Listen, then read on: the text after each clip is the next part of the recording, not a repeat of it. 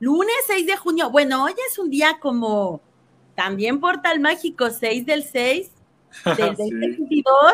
Hoy es un día por ahí. Fíjense que estaba leyendo algo y decía más bien como de cerrar ciclos, como de soltar cosas, como esta parte. Mi querido Rubén, ¿tú cómo estás? Buenos días.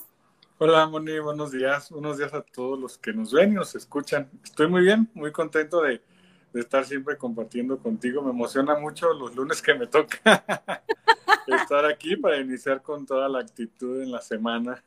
Qué bueno. Y hoy tenemos un tema, bueno, todos tienen siempre un temazo, pero es que yo digo, este es un temazo, porque abrazar la enfermedad le va a sonar a la gente así como de, órale, qué fuerte.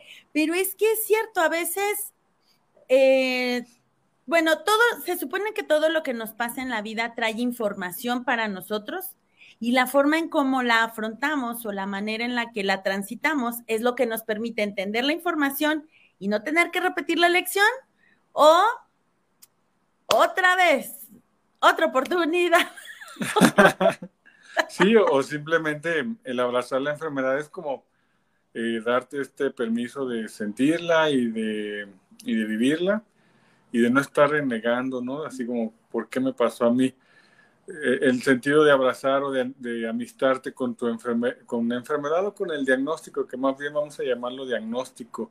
Claro. Eh, es esta parte de, de, simplemente no juzgar, vivirlo de una manera sin emitir juicios de valor, porque ya sabes que cuando eh, generalmente nos dan un diagnóstico o algo, pues viene inevitablemente una historia ya sea la historia de tu vida, como en el caso de, de algunos pacientes con, con, cáncer, cuando les dan el diagnóstico, pues, pues es este, aparte esta idea de recibir una sentencia de muerte, ¿no? O, una, o que vas a tener una agonía lenta, como en el caso de algunas enfermedades crónico-degenerativas, como la hipertensión o la diabetes, eh, que mucha gente tiene miedo cuando les dan el diagnóstico y, y pues obviamente pues todo se basa en, en la forma en que las personas vive su estado actual sin dejar de olvidar que está pasando un proceso eh, en su vida, porque simplemente es así, es, un, es, es algo que, que, nosotros tenemos como pacientes, el poder de controlar, que es lo que nos corresponde hacer a nosotros como,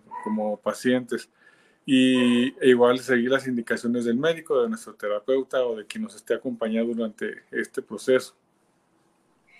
Y Rubén, pero bueno, es que es bien fácil y la verdad yo creo que ahí vamos, es donde vamos a tener el talón de Aquiles, ¿no? es que se dice bien fácil cuando a lo mejor dice la gente, porque no eres tú el que está recibiendo el diagnóstico. ¿Cómo ayudar o cómo acompañar obviamente borrado y cancelado por siempre y para siempre en este plano, en todos los planos, en este universo, en todos los universos y todas las posibilidades de que alguien reciba un diagnóstico de este tipo. Estamos de acuerdo, no es algo que le sí, claro. a nadie, ni mucho menos, pero cómo, cómo afrontar, pues que tú observas que hay algo que no está funcionando en tu cuerpo, que haces los estudios que te solicitan, pues te sientas, ¿verdad? Y el doctor le dice, pues el diagnóstico no es alentador. ¿Qué herramientas podríamos tener para, para poder abrazar y transitar esa situación? Que también sabemos y conocemos que hay diagnósticos a los que les han dado la vuelta. O sea, hay personas que, voy a poner comillas, milagrosamente se han curado de un diagnóstico, pues que sabemos que en su mayoría se determina como de muerte, que sería el caso del cáncer o alguna otra enfermedad degenerativa, y que estas personas regresan de ese diagnóstico con una nueva oportunidad de vida. ¿Cuál es la diferencia, por ejemplo, entre alguien que le da la vuelta y alguien que no?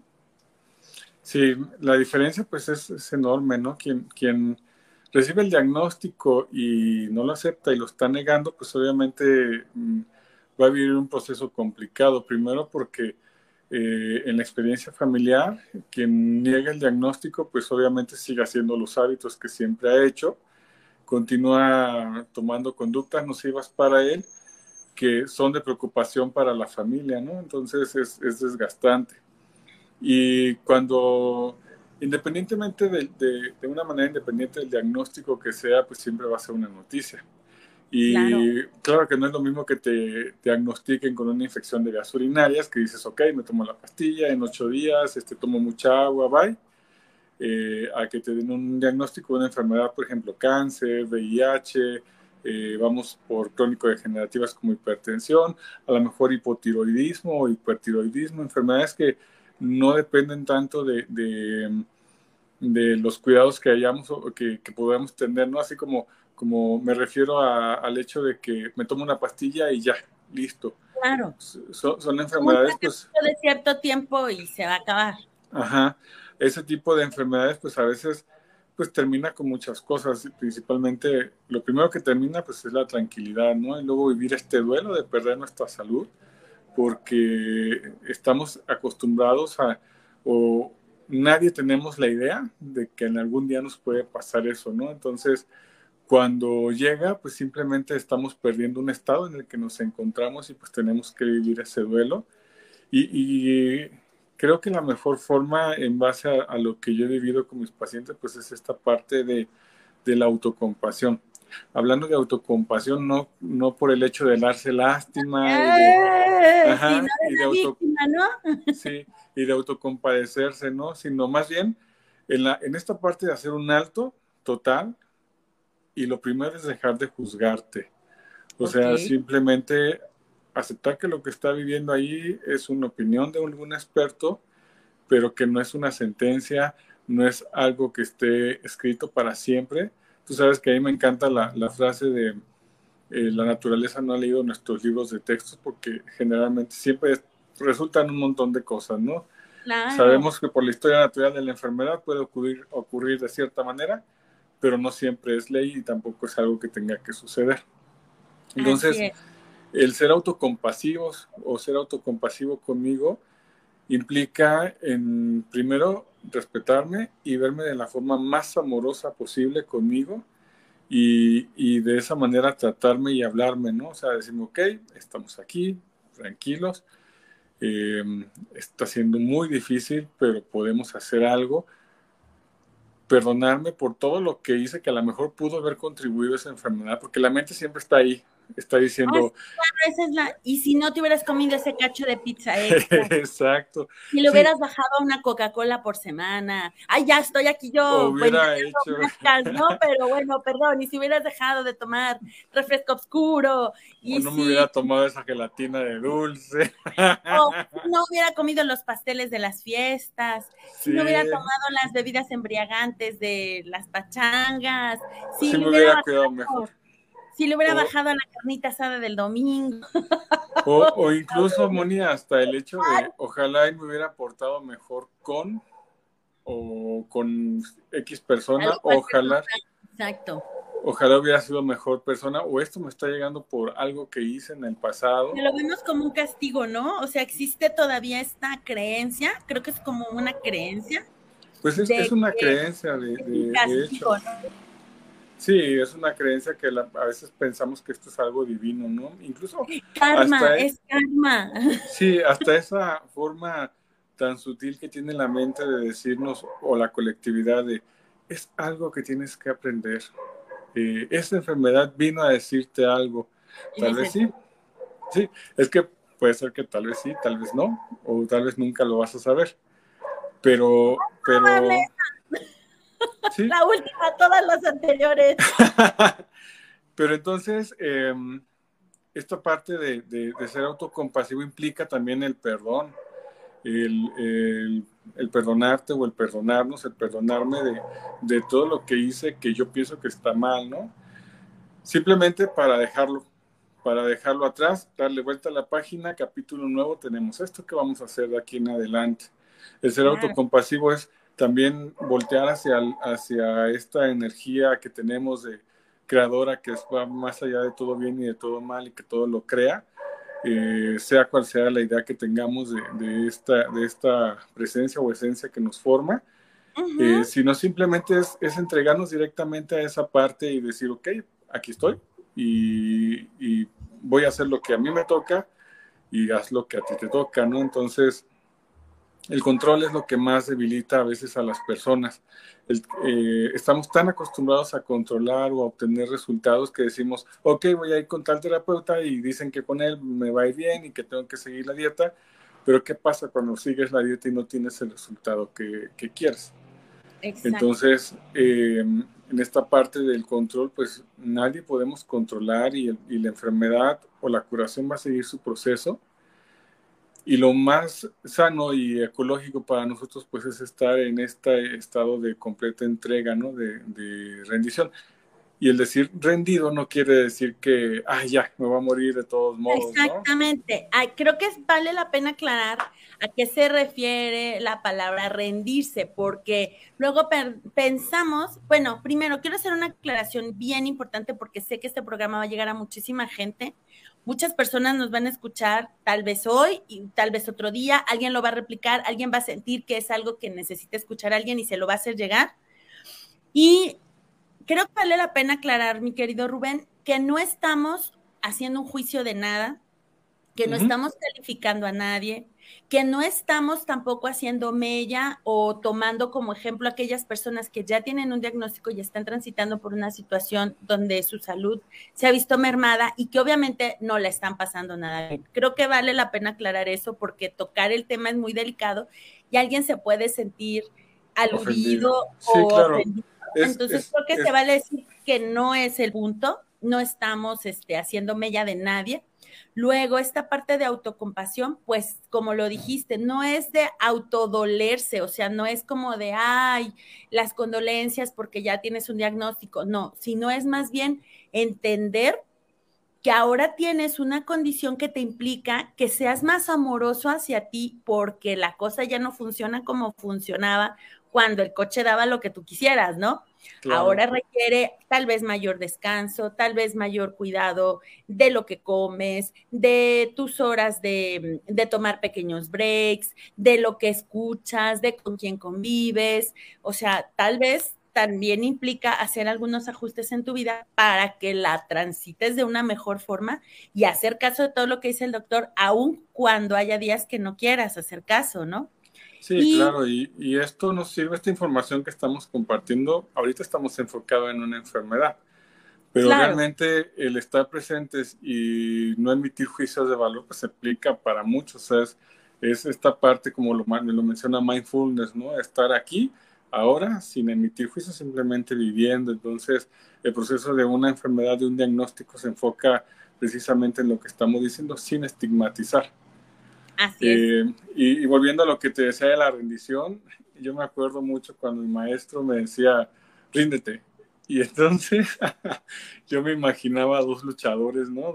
En la lucha ah, libre y, ya sabes, en la espalda y contándole uno, dos, tres.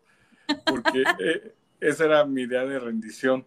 Cuando eh, vivir esta parte de la rendición es, es vivirla desde la mente es súper complicado o sea, desde entender, tratar de entender el, el, concepto de qué quiere decir rendirte, pues implica soltar todo, ¿no? O sea, dejar de luchar, generalmente lo interpretamos así. Pero en este caso, la rendición es simplemente es hacer lo que siempre haces de una manera natural, con esa certeza de, de, de que sabes que mañana va a amanecer, independientemente hagas lo que hagas. Eso no depende de ti. ¿Sí me entiendes? es como... el sol sale, dicen por ahí, el sol sale para todos. Sí, y, todos los días. A, veces no lo ves porque está nublado, pero el, ciclo continúa. Entonces, que brille el sol no depende de ti, que el viento sople tampoco depende de ti, que lleva mañana tampoco depende de ti. O sea, que la lluvia caiga, pues no depende de nosotros. Entonces, e, el enfoque de la rendición viene a esta parte, ¿no? No tienes que controlar, lo que, lo que tú puedes hacer es evitar mojarte, obviamente, abres tu paraguas y, y lo pones, eh, pero eso no quiere decir que vayas en contra de la lluvia, sino que simplemente para ti no es cómodo y pones el paraguas. Claro, y hay quienes disfrutan, ajá, y hay quienes disfrutan de, de, caminar bajo la lluvia con el paraguas. Y de bailar bajo la lluvia. Y, y es emocionante también. Entonces, eh, el rendirte simplemente es entregarte lo que está sucediendo sin tratar de controlar, simplemente viviendo presente en ese momento y, dejar que tenga que pasar lo que tenga que pasar y que las cosas sucedan como tienen que suceder. Eh, y a veces parece ser difícil y realmente no es difícil, sino simplemente como constantemente estamos juzgando la experiencia, juzgando qué estamos haciendo ahorita, eh, que me voy a comer una manzana y, tengo una coca, ¿cuál de las dos me como? Si me como la manzana, pues, pues va a ser menos sano y, si, me coco la, si me tomo la coca, pues va a ser peor. Entonces, eh, la rendición implica en, en, tomar la decisión, pero desde una quietud, desde una tranquilidad, sin emitir ese juicio, ¿no?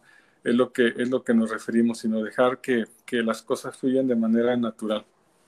Sabes que yo creo que a este concepto de rendición que nos acabas de explicar, pues muy ampliamente, se puede incluir esta mm, frase de un día a la vez.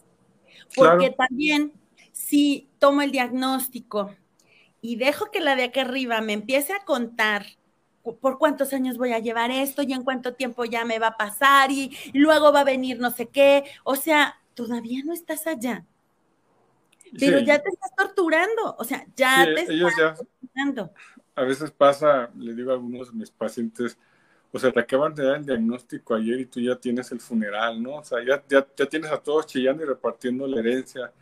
Es, es, más fácil estar en este momento, disfrutar lo que tengas que vivir en este momento, en el proceso que estés viviendo, ¿no? Y aplica para la vida. Claro. Este, y es, em, es cuestión de entrenar, eh, como todo estamos tan acostumbrados al drama que cuando recibimos cualquier diagnóstico, hasta vamos a volver a la simple Ibu, si hubiera tomado más agua, esto no me estuviera pasando, pero bla, bla, bla. Ya está ahí, o sea, simplemente hacerme responsable de lo que a mí me toca hacer. Claro. Y, y lo demás que no está, de, o sea, que el médico haga lo que tiene que hacer, que lo hace muy bien, que el terapeuta haga lo que tiene que hacer, y yo también tomar mi responsabilidad de lo que a mí me toca hacer. Y entonces, eh, este, de esa manera, pues es más simple, es más sencillo y nos evitamos tantos problemas como el sufrir con, con un diagnóstico que a lo mejor ni caso tiene, ¿no? No, y es que ha sucedido, te digo, estos casos que son excepcionales, pero obviamente pues a veces los que menos se comparten, ¿no? Donde la persona le da la vuelta al diagnóstico, donde el diagnóstico estaba equivocado. O sea, es que también pasa. Y ya la persona, pero la persona se compra tanto ese diagnóstico que se llega a enfermar realmente de creérsela. Sí, sí, es más fácil mm, aceptar por, muy difícil que pueda ser, porque aparentemente eh, esta idea de aceptar una enfermedad o aceptar algún proceso diagnóstico que esté sucediendo en nuestro, en nuestro cuerpo, es como si lo acepto, pues me doy por derrotado, ¿no? O si lo acepto, eh, viene desde, desde, esta parte de no conocer qué es lo que está implicando en nuestro cuerpo o qué es lo que está pasando. Claro. Porque, porque nos entregamos al miedo. Y el rechazarlo también tiene que ver con ese miedo de, de no querer aceptarlo, porque al final de cuentas eh, eh, estoy ante algo desconocido que no puedo controlar y, y, da miedo el aceptarlo. Entonces, pues si lo, y está bien rechazarlo, o sea, no es, es natural, nada... creo que de las fases del duelo hay una en la que entras en negación, ¿no? Porque un duelo, esto es otra cosa que creo que vale la pena aclarar, un duelo no solo es porque alguien fallece o parte de este plano, un duelo también se lleva a cabo porque hay una pérdida importante en nuestras vidas, ¿no? Como podría ser la pérdida de un trabajo, la pérdida de, o una de la salud. O la pérdida de la salud, como es el caso que estamos platicando. Entonces, de manera natural, el proceso de duelo y si usted sabe un poco o quiere investigar, le va a decir que entra en una fase de, negación. Negación. negación. Ajá. Y, y, naturalmente pues vienen las demás fases, ¿no? De la de aceptación, negociación y pues ya para poder vivir tranquilos y, y, y pues aceptando esta enfermedad. Otra cosa que también es, es bien padre ver con los, con los pacientes, pues ya cuando aceptan su diagnóstico, a veces tienen la complicación de, de ¿y qué va a pasar con mis familiares, no? O, o los familiares que están súper preocupados por, por, la evolución, así de, oiga doctor, y, y, se va a caer, se le va a caer el pelo, y pues yo le digo, mira, a mí ya se me cayó y sigo vivo. Pero simplemente es em, cómo podemos apoyar a un paciente, porque también esa parte, pues a veces nos toca vivirla con alguien que está viviendo algo complicado. Eh, ¿Cómo podemos apoyarlo? Simplemente es igual de la misma manera, ser empáticos, tratar de imaginarnos o de ponernos en los pies de ese, en los zapatos de, de esa persona. Claro. porque obviamente está viviendo un proceso complicado en este momento de, de, de que vienen un montón de emociones de, en, en, su, en su vida y, y, a veces no tenemos ni la inteligencia emocional como para poder manejarla, porque a veces ni nosotros mismos reconocemos la, la emoción en la que estamos viviendo. Y creo que el desarrollo de la inteligencia emocional, tanto en el paciente como en el, en el acompañante del proceso, es bien importante desarrollarla porque nos va a permitir entender qué es lo que está pasando. Creo que ese es un punto clave, o sea, porque luego andamos queriendo hacerle al acompañante y no estamos preparados para ser un buen acompañante.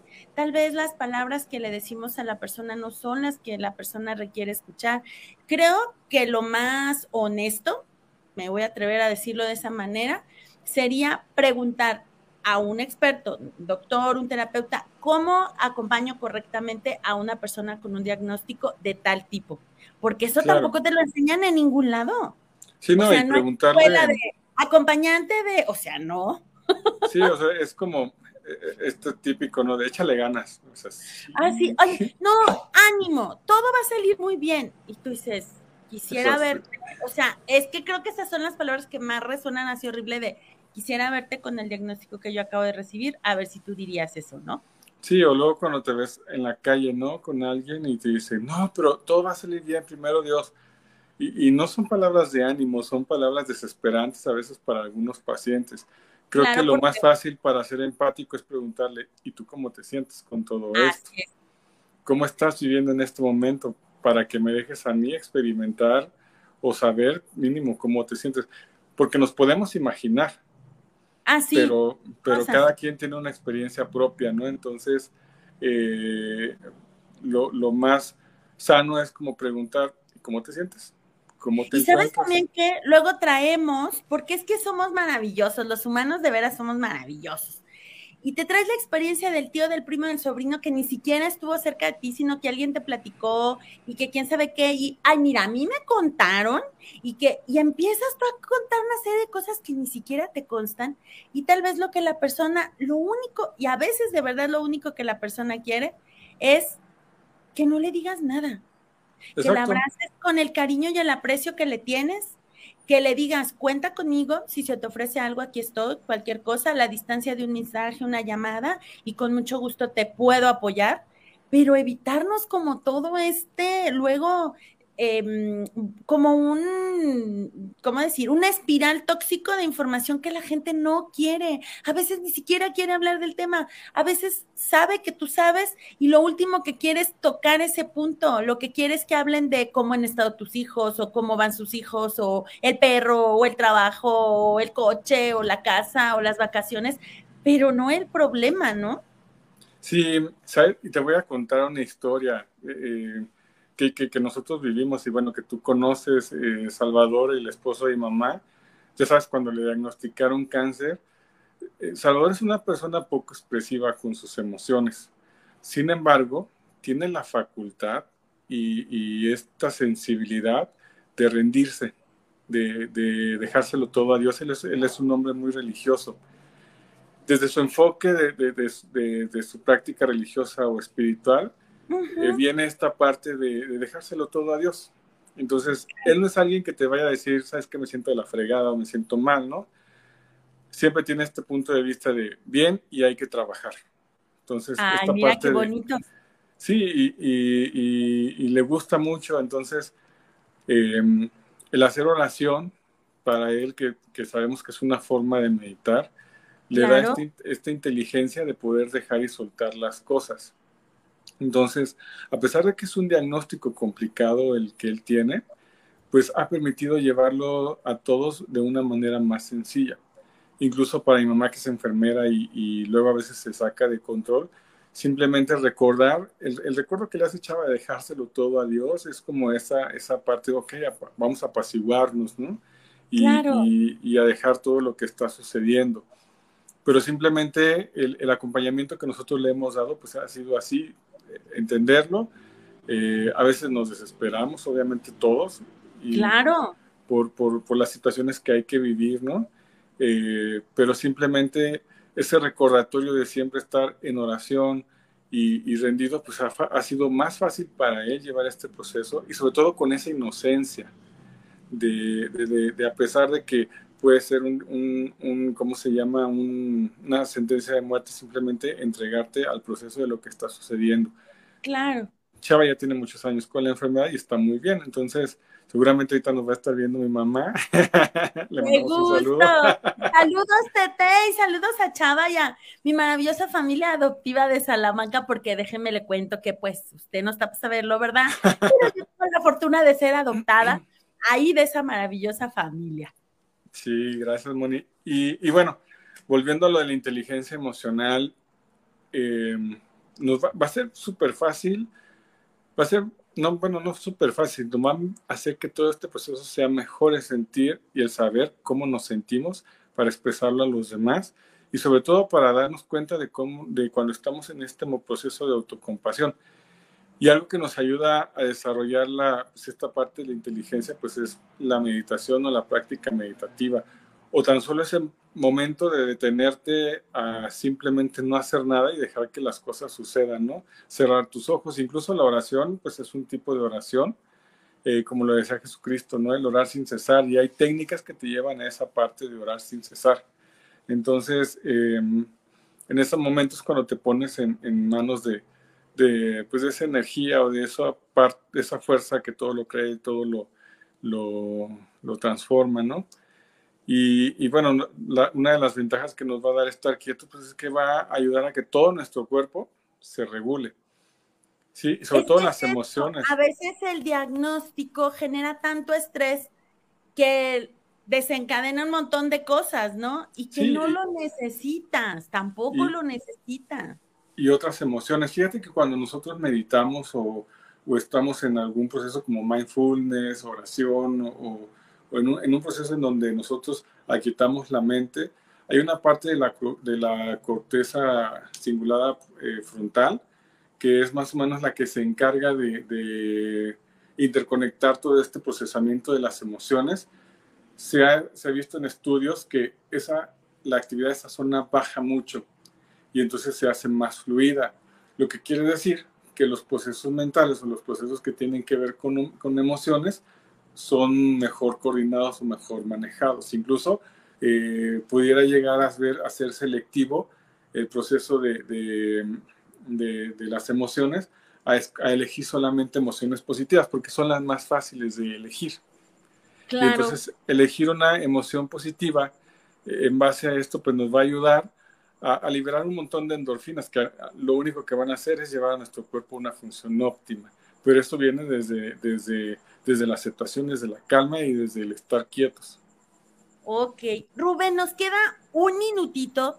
¿Podrías hacernos así como, ya sabes, ¿no? Sí, el top, el top five de recomendaciones para que si usted ya está transitando una situación con un diagnóstico de no salud óptima, o lo acaba de recibir, o está en espera de este, porque probablemente está haciéndose los estudios y está en espera de, un resultado, para que las personas se sientan un poquito más preparadas y si alguien está escuchando este programa y cree que le puede ayudar a alguien, pues se lleve al menos esas cinco o tres puntos básicos para ser un buen acompañante de la persona y a lo mejor hasta sugerirle eh, cómo, pudiera, ya sé que nadie queremos sugerencias en ese momento, o sea, solo el que lo vive es el que sabe cómo se siente, pero a lo mejor podría haber esta situación de, mira, vi un programa, escúchalo, ahí te van a dar como algunos tips, ¿no? Sí, pues el primero sería detente y respira. O sea, em, lo primero es estarte quieto, recibir la noticia, decir, ok, está bien, respirar y, darte cuenta de tu respiración. Lo siguiente sería pues eh, ver qué emociones tienes en ese momento y simplemente continuar observando la respiración. Y este, tener en cuenta que solamente es una opinión lo que te están dando, no es una sentencia de muerte, no es no están dictando lo que va a restar en, lo que te queda de vida, pueden ser 20 años, 50 años, o, sea, es simplemente una opinión y que tengas en cuenta que la naturaleza no ha leído los libros de texto. Entonces, eh, que si esa fuerza creadora tiene la capacidad de crear huracanes, también va a poder hacer algo por ti y coordinar todo tu cuerpo para que llegue a un estado óptimo de salud. Porque es una inteligencia física, es como esta parte de comes y no te tienes que preocupar por absorberlo. Ah, no. Y por metabolizarlo. Tu cuerpo ya sabe, toda tu inteligencia física está lista para hacerlo. Es simplemente dejar que haga su proceso de lo que tiene que hacer. Y lo único que tienes que hacer es estar quieto y aceptando y rendido a lo que está. La rendición es importante para todo proceso, sea bueno, sea malo o sea lo que está sucediendo. Aún así estés ganando la lotería en ese momento hay que estar rendidos, porque el control nos lleva a, desaprovechar oportunidades y nos lleva también a, a alterarnos. Entonces no hay que controlar, simplemente estar tranquilos. Ay, Rubén, pues muchísimas gracias porque mira, la verdad yo no sé pero seguramente todos los que nos están viendo y los que nos vayan a ver en la repetición se sienten muy en paz, porque así me siento yo ahora, me siento muy tranquila. Obviamente nadie, y lo repito, nadie estamos preparados para recibir un diagnóstico de tal o cual tipo. Muy probablemente lo presentimos, ¿no? Eh, por eso estamos yendo al médico, por eso nos hacemos unos estudios, por eso estamos indagando, pero al final del día cuando te confirman esa información, pues el golpe es el golpe. ¿no? Sí, claro. yo digo que se siente como martillazo en la cabeza, así de, ¿no? Y lo mejor que podemos hacer, pues tal vez es por un instante quedarnos ahí y observar, como ya me dices, ¿no? O sea, observar cómo me siento con lo que me dijeron, observar mmm, qué puedo hacer, escuchar y atender las recomendaciones que me van a hacer, porque obviamente el doctor o los doctores, terapeutas y todo el equipo de asistencia me va a dar recomendaciones para que yo lo transite de una manera muy amable y que busquemos ayuda. Si no es suficiente, pues que busquemos ayuda y que en esa ayuda involucremos a esos seres queridos que nos acompañan en el proceso, porque seguramente nadie está listo para ese proceso pero van a estar ahí con nosotros. Entonces, que busquen ayuda de cómo ayudar a esa persona a transitar la aceptación primero de esa condición y después lo que requiere hacer para tener una mejor calidad de vida con la condición que tiene, ¿no?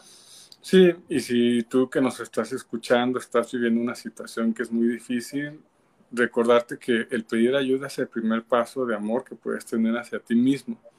Y si es muy difícil, simplemente no te juzgues porque no puedes pedirla, sino mejor entrégate a estar tranquilo y a dejar que eh, simplemente llegue el momento en el que te sientas listo. O sea, no, es, no tiene que ser ya, sino tiene que ser el proceso. instantáneamente.